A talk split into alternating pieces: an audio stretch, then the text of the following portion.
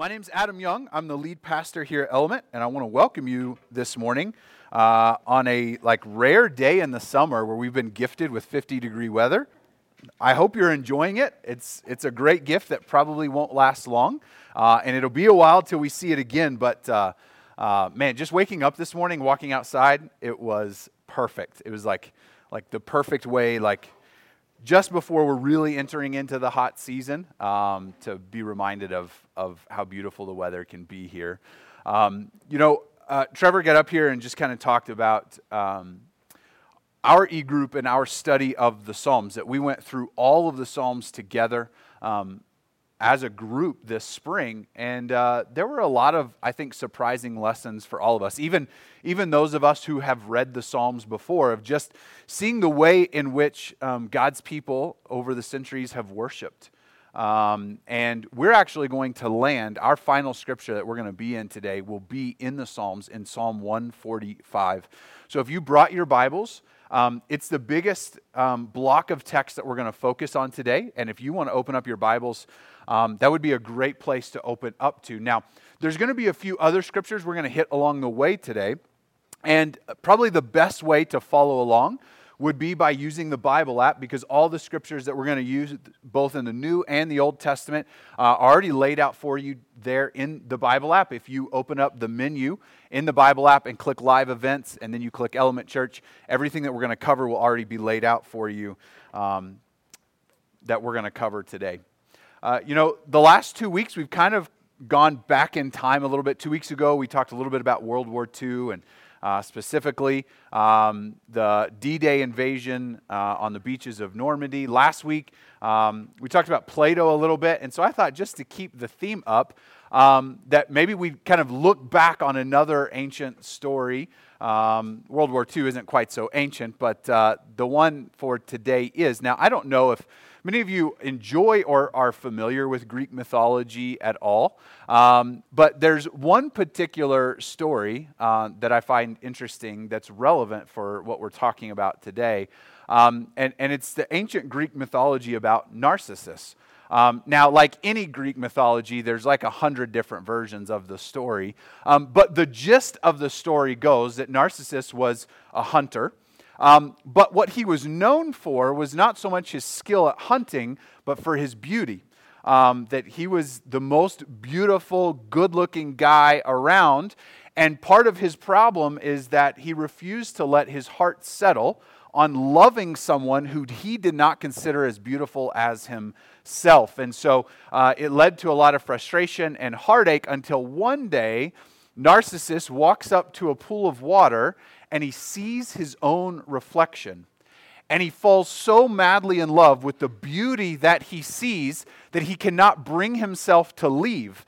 And because he won't leave, uh, he dies there by the pool of water. And so um, that's sort of the origin, that story and that myth about him uh, is, is the basis for our word for narcissistic or narcissism, um, with being so consumed and obsessed with yourself to really not only the detriment of others around you, but to your own. Uh, which, in this day and age, both the 21st century in our culture and the fact that we're entering into summer is a time where narcissism has loves to creep up. Um, there's social media is full of it right? The summertime brings all kinds of feelings and con- just being consumed with ourselves and with comparing ourselves to others. Maybe it's how you look in a bathing suit or how good or not good your tan is right now, or maybe it's comparing your summer to someone else's summer and their vacation versus your vacation and their life highlights on social media versus your life realities behind closed doors. It's a time and a season that I think all of us can at times struggle with. Now, there's a clinical version of narcissism, but there's also just a practical, functional version of being consumed with our own lives, even to the detriment of those around us and to ourselves. Um, Trevor mentioned the Psalms. Uh, there's an author who passed away last year named Eugene Peterson. What he's probably most famous for, what most people know him by, uh, is he was the individual who translated the message version of um, the Bible. I've heard him speak before. One of the most brilliant men I've ever heard speak. I, I heard an interview one time, and somebody, this was before he translated, he did the entire Bible by himself translating, uh, where somebody was asking him, Hey, what is your preferred English translation? Like, what, what is it that you read devotionally? And he said, You know, honestly, I can't remember the last time I read it in English um, because he just read it in the ancient languages. Like, that's just what he did. Um, brilliant man. And he wrote, I, I don't even know how many, dozens of books. And one of the books he wrote was a reflection on the Psalms um, titled Where Your Treasure Is. And he was, in many ways, reflecting on the dangers of American society. Um, where we're kind of going, what we're becoming, and how the Psalms can serve as an antidote to what most of us struggle with.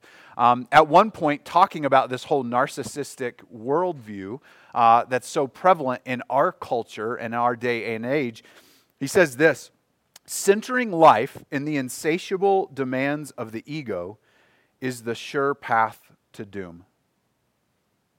And so, what happens when we focus every bit of our time and energy on ourselves? What happens when we're so consumed with how we look or how we appear to other people or um, how we're progressing in life according to our own desires? Uh, well, the Bible has a lot to say about it, and some of it's good and some of it's bad. And there's a lot of examples of people who got it right, and to be honest, a lot of examples of people who got it wrong.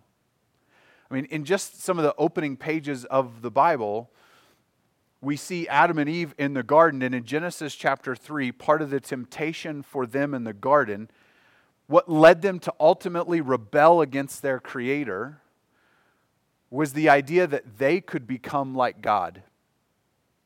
That was the big temptation for them in the Garden of Eden. Like, if we follow this path, the one thing God told us not to do, it will enable us to become like God. It was a focus on what they felt like they were missing out, what they deserved, and what they wanted that ultimately led to their downfall.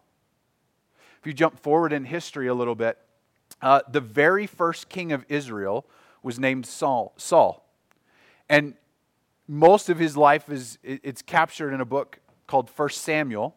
And Saul um, was what everybody would want to be. The Bible says that he was tall, he was handsome. He was a great warrior. He was a great leader. Saul was everything you would expect and want in a king. And he had been chosen by God. But in 1 Samuel chapter 13, Saul shows up and he's waiting on the prophet Samuel to come and to offer a sacrifice um, as a way to bring the community and the soldiers together to, to sort of set their hearts right to worship to offer thanks to God before they proceeded any further uh, in battle and with God's plans for them. And what, what Saul noticed is that the longer they waited for Samuel to show up, the more people started leaving and deserting him. And it, it drove him so crazy watching people desert him that he said, Forget it. I'll do this my own way. I'll offer my own sacrifices. And in 1 Samuel chapter 13, because of this obsession with seeing people desert him, he said, No, no, no, I'll stop it now so no one will leave me. So no one will stop looking to me. So no one will stop following me. And because of his disobedience, it ended up costing him the throne. Last week in Church in the Park, uh, we referenced the story of the prodigal son in Luke chapter 15. Um, we, we were talking about food last week, and we talked about how uh, when the father saw his long lost son who had ran, run away and had, had spoiled his inheritance, came back thinking, I'll come back. I don't deserve to be a son. I've disgraced my father. I've disgraced my family. I've ruined and, and wasted my inheritance. I won't even come back as a son. I'll just come back and see if my father will let me be one of his servants. But the father welcomed him with open arms and said, No, no, no, no. put the best, put the family ring on his hand, put the best robe around his shoulders, and we're going to kill the fattened calf and have a party to celebrate because my son who was lost has been found. My son who was dead is alive. Now that's where we stopped last week. But the rest of the story, as soon as all of this happens and the father says, We're going to celebrate the salvation of my son, that he is home again that he is where he deserves and needs to be. Then we see the older brother enter the scene. And the older brother, instead of celebrating that his younger brother was home, that he was safe, that he was back where he needed to be and where he belonged, where the father had ultimately always wanted him to be, instead of celebrating, he folded his arms and he said, Well, where's my party? Well, why don't I get a party? I'm the faithful son. I'm the good one. I'm the one who didn't run away, who didn't waste the inheritance, who didn't disgrace the family. I've done everything I'm supposed to do. Where's my party? Being so consumed with himself and what he thought he deserved, he couldn't even celebrate the restoration and the return of his brother. Because he was so consumed with his self. So I have two questions for us today. One, how do we know if we struggle with narcissism, with a, with a tendency to, to be consumed with ourselves? And if we do, and the answer is we all do at times, what do we do about it? And so the first question how do we know if we wrestle with narcissism? I'm going to follow up with another question and say, on what are most of your cherished hopes centered upon? So, when you think about what you want most in life, when you think about what you're spending most of your time and your energy and your efforts and your emotions and your thoughts pursuing in life, what or who is at the center of all of those? Now, the danger is most of us will identify good things, but if we dig deeper, we'll find that at the heart of it, most of the time, it's ourselves. What we cherish most in life is a good marriage, or a good family, or a good job there are goals or experiences that we're striving for that if we dig deep, while all of these things can be good, we find out that in the end, they're really centered on ourselves. I want you to think a moment about how Jesus taught his disciples to pray. Uh, in Matthew chapter 6, this will be on the screen. It's also available in the Bible app if you have it open. Matthew chapter 6, Jesus taught his disciples to pray like this. He says, Pray then like this Our Father in heaven, hallowed be your name. Your kingdom come, your will be done, on earth as it is in heaven. Give us this day our daily bread, and forgive us our debts as we also have forgiven our debtors. And lead us not into, into temptation, but deliver us from evil. And you, fo- you, you think about the focus of that prayer. Hallowed be your name, your kingdom come, your will be done. It's a decentering of ourselves and a focus on God and who He is and what He wants to accomplish in our world. It's a confession of complete dependence, not on our own strong wills or hard work, but our complete dependence on God's grace to provide what we need and to do what we can't do for ourselves. But in contrast, I don't know if you've ever seen this on the internet, it's floated around at different times. It's something called the narcissistic prayer or the narcissist prayer. And it goes like this That didn't happen. And if it did, it wasn't that bad. And if it was, it's not that big of a deal. And if it is, that's not my fault. And if it was, I didn't mean it. And if I did, well, you deserve it. And if we're honest, at times we struggle with this mindset of thinking it, even if it is my fault, it's not that big of a deal. Or if it is, I didn't mean it. Or if I did, then you deserve it. And it's a temptation, just like those examples we looked at in Scripture, a temptation to look out for ourselves over the good of others. It's a temptation to be so consumed with ourselves that we disregard what's for the ultimate good of others or sometimes even ourselves if we know about it. So the first question is how do you know?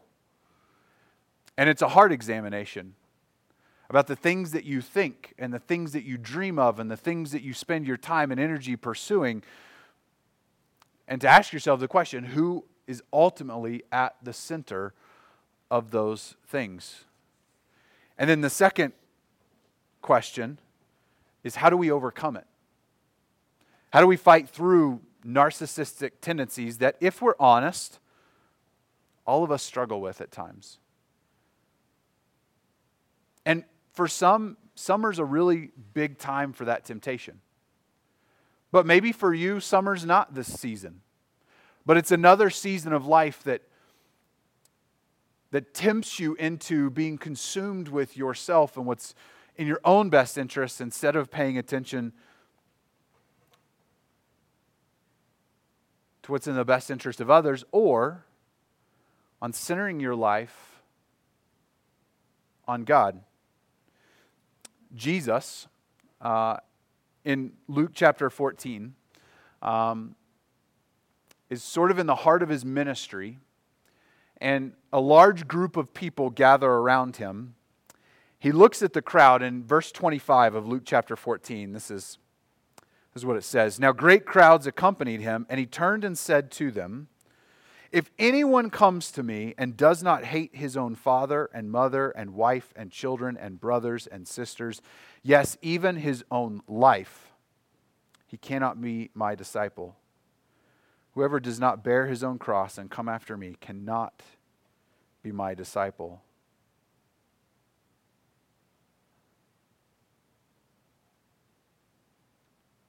We need to unself ourselves to pull ourselves out of the center of our lives.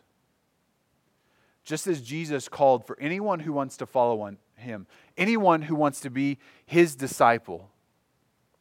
Ultimately, we have to renounce ourselves as our greatest love. We have to renounce ourselves as our greatest value. We have to renounce ourselves as the object of our adoration. We have to renounce ourselves as the object of our worship. We have to unself ourselves. That's what it means to be a disciple of Jesus. Now, we're not reading on further in Luke chapter 14, but right after he says this, Jesus goes into a teaching on counting the cost of following him. He begins to talk about how how would anyone ever go to build a house without first determining how much it's going to cost to know that he has enough money to finish it? No army would ever go into battle without the general first counting the cost to figure out with how many men he has can he defeat the other army and if he can't then he's going to draw up terms of, of surrender or compromise and Jesus tells his crowd, Count the cost of following me. Because what I'm calling for you to do is to unself yourselves, to take yourself off the throne of your own life, so that we can recenter our lives on the one who we were designed to be centered upon. We have to learn to love most what is most lovely. We have to learn to glorify most what is most glorious. We have to learn to value supremely the one who is supremely valuable. And here's how I want to close today. Normally, our main uh, way of doing things is reading a passage and then we'll go through, we'll break it down in bite sized pieces and explain it. But, but rather, there's two passages that I want to read to you. They're a little bit longer, but they're both declarations of our need to pull ourselves out of center and instead to focus on God to focus on His greatness. Not try to lie to ourselves about how great we are, but to be reminded of how great He is. And the first one is Job 26. Now, it's laid out for you in the Bible app, it'll be on the screen. I'm going to read through it. How have you helped him who has no power? How have you saved the arm that has no strength? How have you counseled him who has no wisdom, and plentifully declared sound knowledge? With whose help have you uttered words, and whose breath has come out from you? The dead tremble under the waters and their inhabitants. Sheol is naked before God Abaddon has no covering. He stretches out the north over the void and hangs the earth on nothing. He binds up the waters in his thick clouds, and the cloud is not spilt open under them. He covers the face of the full moon and spreads over it his cloud. He has inscribed a circle on the face of the waters, at the boundary between light and darkness. The pillars of heaven tremble and are astounded at his rebuke. By his power he stilled the sea, and his understanding he shattered Rahab. By his understanding he shattered Rahab. By his wind the heavens were made fair, his hand pierced the fleeing serpent. Behold, these are but the outskirts of his ways, and how small a whisper do we hear of him. But the thunder of his power, who can understand? I just want to read that last verse again. Behold, these are but the outskirts of his ways. How small a whisper do we hear of him, but the thunder of his power, who can understand? If you know the story of Job, you know that he was in a desperate, dark place in his life when he says these words. Everything that he held dear had been taken from him. He had nothing left. His family was gone, his health was gone, and his friends had turned on him.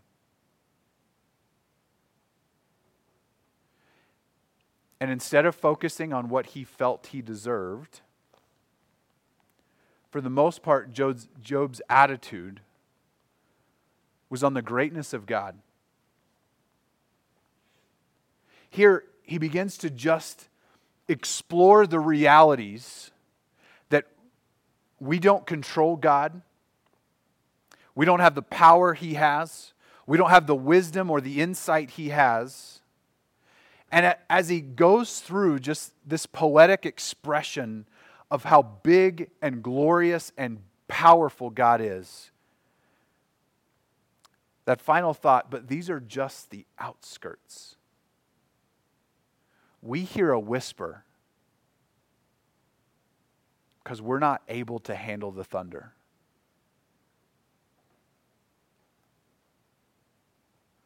Sometimes the reason we become self absorbed,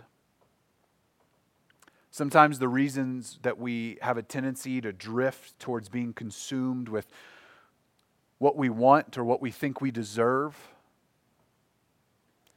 is because we allow ourselves to get big and God to get small. And here Job is just declaring how big and powerful and glorious God is. One of the things that we can do to help fight off narcissistic tendencies in our lives, the ones that all of us struggle with at times. And it may be looks, it may be money, it may be career, it may be a title, it may be possessions, it may be a life situation, something that you become obsessed over is to be reminded of how small we are and how big and how great God is.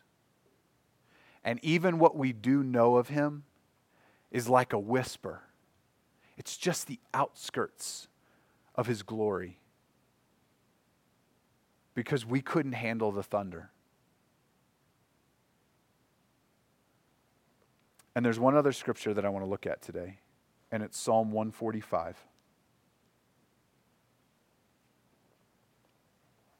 This one's just a little bit longer. I won't have a lot of commentary on it. I just want to close with these thoughts. One of the observations that our e group made as we were studying the Psalms was how community oriented they are. How, in most of these songs and declarations, it was about the community coming together to sing out or to chant out or to cry out these prayers. that there's something that happens when we when we declare these things in a community.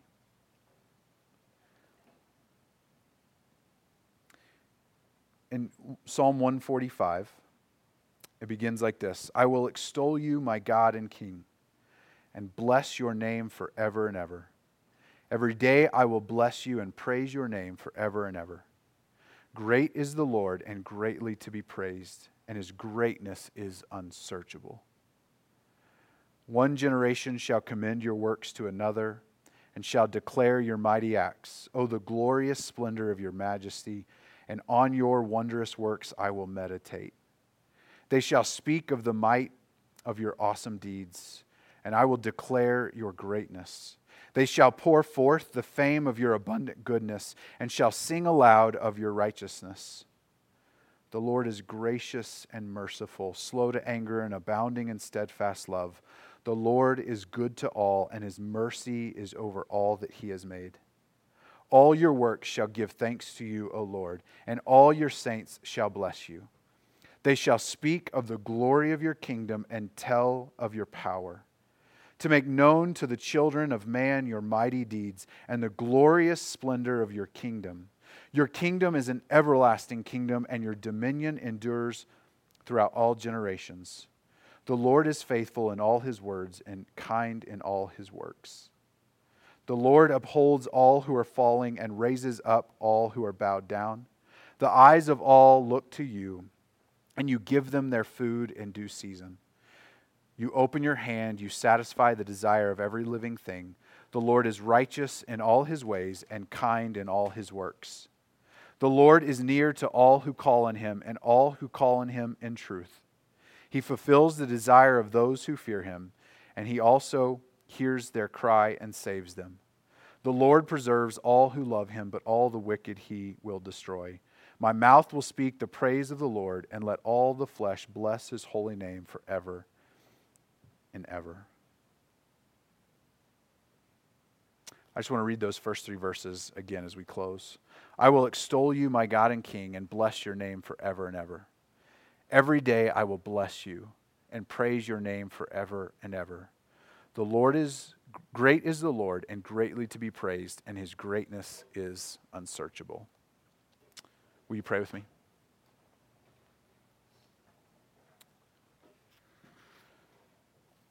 Jesus, we come to declare your greatness this morning.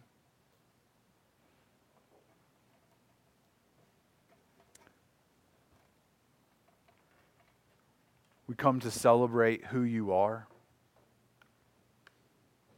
the ways in which you work among us.